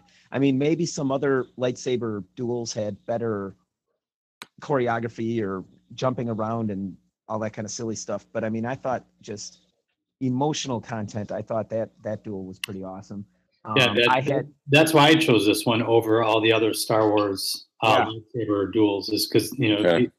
everything this one carried with it. oh Yeah, I thought the Empire Strikes Back one was still Yeah, see that that's actually the one that's on my list is Empire. because I thought that was like for some reason that was just I don't know. I mean, think about it. The the the lightsaber duel in Star Wars is weak. The original, you know, wasn't that great um, between Darth and um, Obi Wan. So then you got Empire Strikes different Back. style of and the whole movie was a different style of fighting, and there was the revealing of the Luke is you know Luke is being his uh, his son, and and Wait, what? whole- so the, so the whole the whole build up to that and all that was just like you just funny man. classic. And going out on that, you know, where he's on the end of the thing, and then he gets his hand cut off, and he's clean of the thing. I mean, just God, come on. yeah, yeah. guys. Hey, spoiler alert before you say things like that. okay. Does any did anyone watch the cartoon? Um, not not Clone Wars, but the Star Wars cartoon that came after it. Uh, Rebels? Yeah. Did Yeah. anyone see the duel in the desert between old Yes. Obi Wan and Darth Maul? Uh huh. It's very Okay. very Seven Samurai. Okay, we- well, here's all I'm gonna say, and I don't want to be any spoilers, but like I haven't watched any of Rebels, and I just happened to that on YouTube. Yeah. And I was like, I've watched it sucker like 12 times. I'm just like, oh my gosh, that's unbelievably awesome. A lot of people a lot of people hated it. For the same reason that I loved it, probably, or and you you loved it. I mean, Yep. it was okay. I I don't want to be spoiler, but we were talking lightsabers, so um, but I yeah, so for me, I've got Return, I've got um the 19 Jeff, correct me, 35 or Captain Blood, was that 35 or 36? Hmm. It's somewhere, it's somewhere in there. But anyways, Errol Flynn, Basil Rathbone, um, Captain Blood would be um, Captain Blood's 35. 35. So I would say that would be number one. I would say Return of the Jedi would be number two. And then I don't know about a number three. I'd if because I mean, you know, if we're trying to narrow it down from just all the awesome duels out there, you know, there's got to be that emotional content or build up or just sheer talent or Yeah. um so that's you know yeah i'm i'm struggling with number three so All right. Bo, what did you have on your list? yeah Well, most of my list already got mentioned. Yeah. So in my But when you talk about memorable movie sword fights, I came up with a couple that, while not the uh, epitome of of swordsmanship, they Please, are please, please tell me you did uh, Monty Python and the Holy Grail with the black guy. of course. Oh yes, yes, yeah. Oh I mean, not the epitome of swordsmanship, but come on. That's Right. one of the best swords fights in a movie ever. Yep. And the other one that came to mind at flesh the wound. same time was Indiana Jones versus the swordsman in Oh, Raiders. with the that's the shortest one. Yeah. Yep. Those two, I was like, okay, those are fun. Not the best swordsmanship, but still. Uh, Somebody already said Gladiator, correct? Uh, I, I had that on my list of honorable mentions. I Oh, texted that to John. I, I uh, when John said that his list was uh, Yeah. around ten. I That's said right. he could take Gladiator and Troy. Did anyone Which- have Highlander on their list anywhere? I Highlander's on my list of honorable mentions. Yeah. I was close. I had Rob Roy. I have that one on my. Yeah, Rob Roy. Rob Roy's good. Dennis, Liam. I, I, I want to jump back for. I, I'm just curious for Gladiator and for Troy. What were your favorite duels in there? I mean, obviously the movie's. I like great, the one where he kills him at the, where yeah where he gets uh Okay. Yeah. Wa- Wa- Okay. uh, Joaquin. Okay. And what about what about Troy? Troy didn't say Hector. that was somebody else. Okay, someone else. Was it? Was I it- actually never saw Troy. Oh, okay. For Troy's whoever The Achilles fight. Achilles versus Hector. Yeah. Yeah. Okay. I was just okay. Cool. Sorry, I didn't mean to interrupt. No, No, you're good. Uh, So, I mean- Bo, did we get your whole list? Yeah, I just wanted to get in there. Highlander was another one I had that I Highlander, didn't yeah. think anyone had mentioned. I didn't Yeah. really pick a specific fight, but I think I'm picturing the one. Um, the one I'm picturing is um, Highlander and Kurgan. At the But end. there were a couple. Yeah, but there were a couple good ones with the broadswords. I think that's what makes those Mm-hmm. is the big broadswords. Like a lot of the other ones are almost fencing. Right. Yeah, the Troy was a big broadsword. It's like the uh, it's like the Yeah. Masters of the Universe sword fighting, but that yes, yes, like but much better. Yeah. Which that's coming up in a couple weeks. Yeah. okay, it's a couple weeks we're gonna do that one. I mean, I did have one that I don't think it did. I don't think anybody mentioned. It was the uh, Captain Jack Sparrow versus Barbossa. Yeah. Oh yeah. Ooh, Uh, Curse of the. Black Pearl one. That's where he gets he gets him and he turns. Yeah, that Yeah. whole. Good it's like- one. and that's the nice blend of like the effects with the sword fighting. So I, I mean, Yeah. the duel and the, there's not a lot of necessarily stunt stuff, but the the visual effects in that and where it's happening with the light and everything, it's a really cool, I think, setup. Good Mask of. Mask of Zorro. Yeah, I've got that one on mine. Actually, Oh, with uh, with Catherine Zeta-Jones. Yes. oh Mask yeah. of Zorro. Okay, I had Mark of Zorro from 1940. Ah. Okay. Also good. Had that Also one. good. Um, all right, so here's mine, and I again I tried to do top three, but I failed miserably. Mhm. Um, so I have, and this is not necessarily in any. Well, I guess the top ones are kind of in an order. Um, I did the Empire Strikes Back lightsaber duel.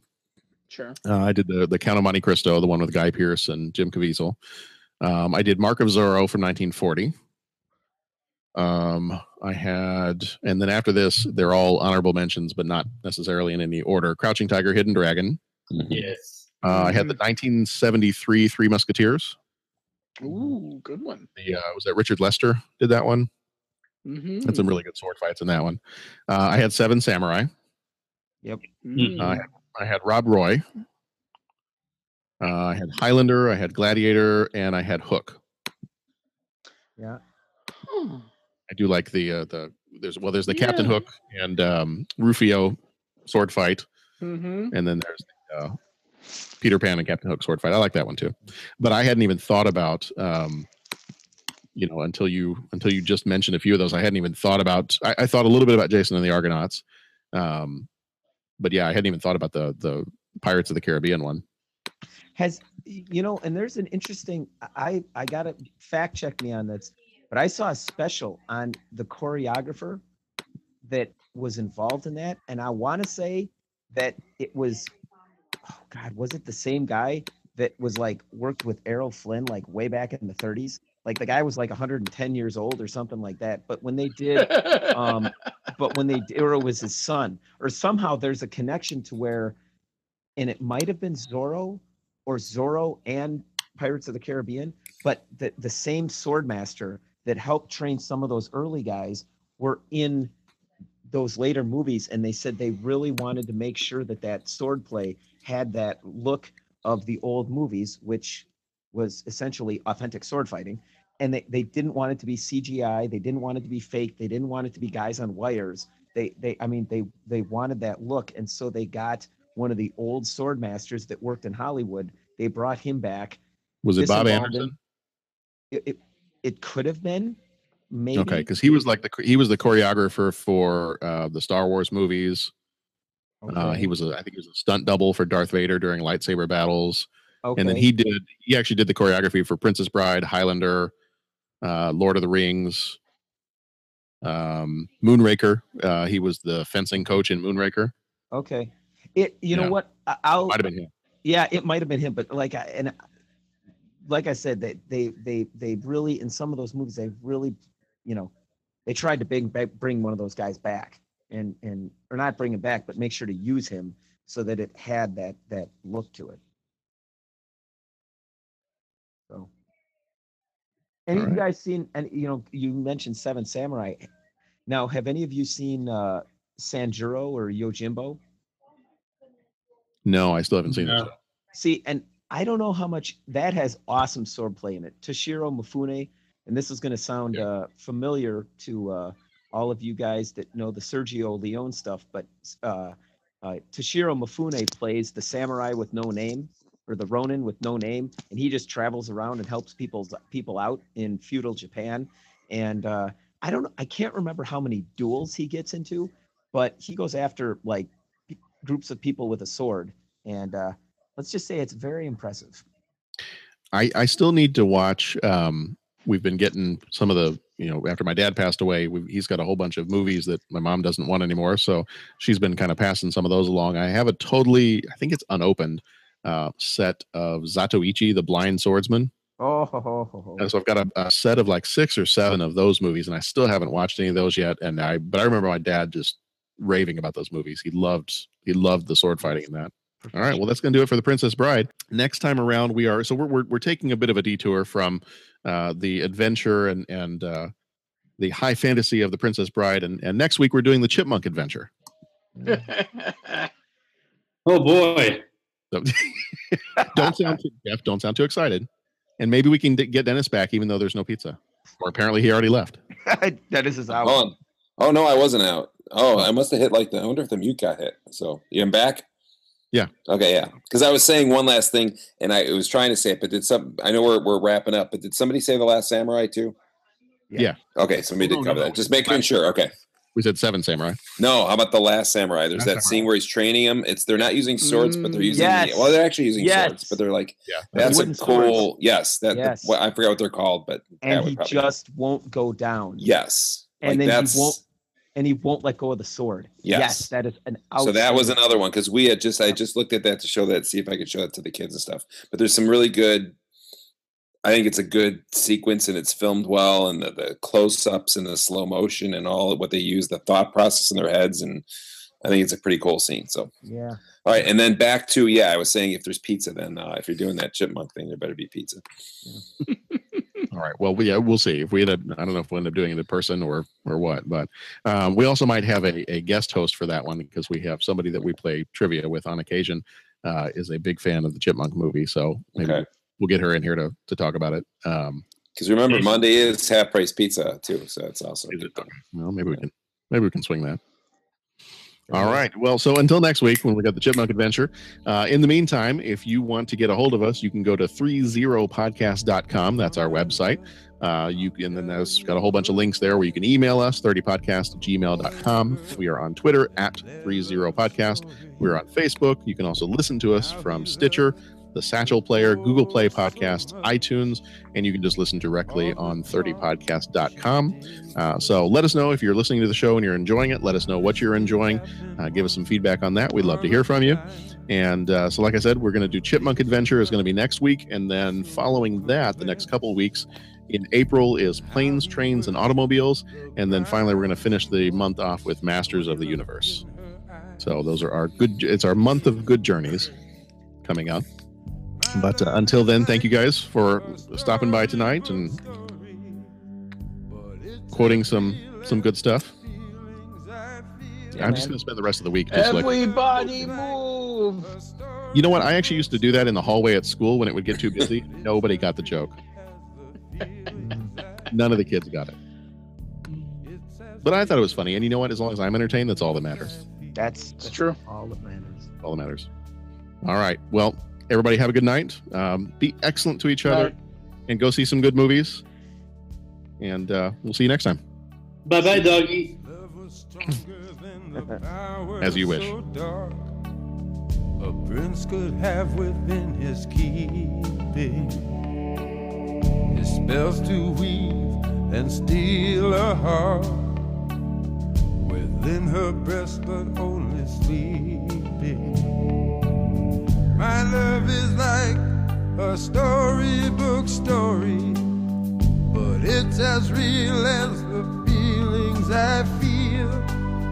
My love is like a storybook story, but it's as real as the feelings I feel. It's as real as the feelings I feel. Bye bye, boys. Have fun storming the castle. Think it'll work? It would take a miracle. Bye-bye.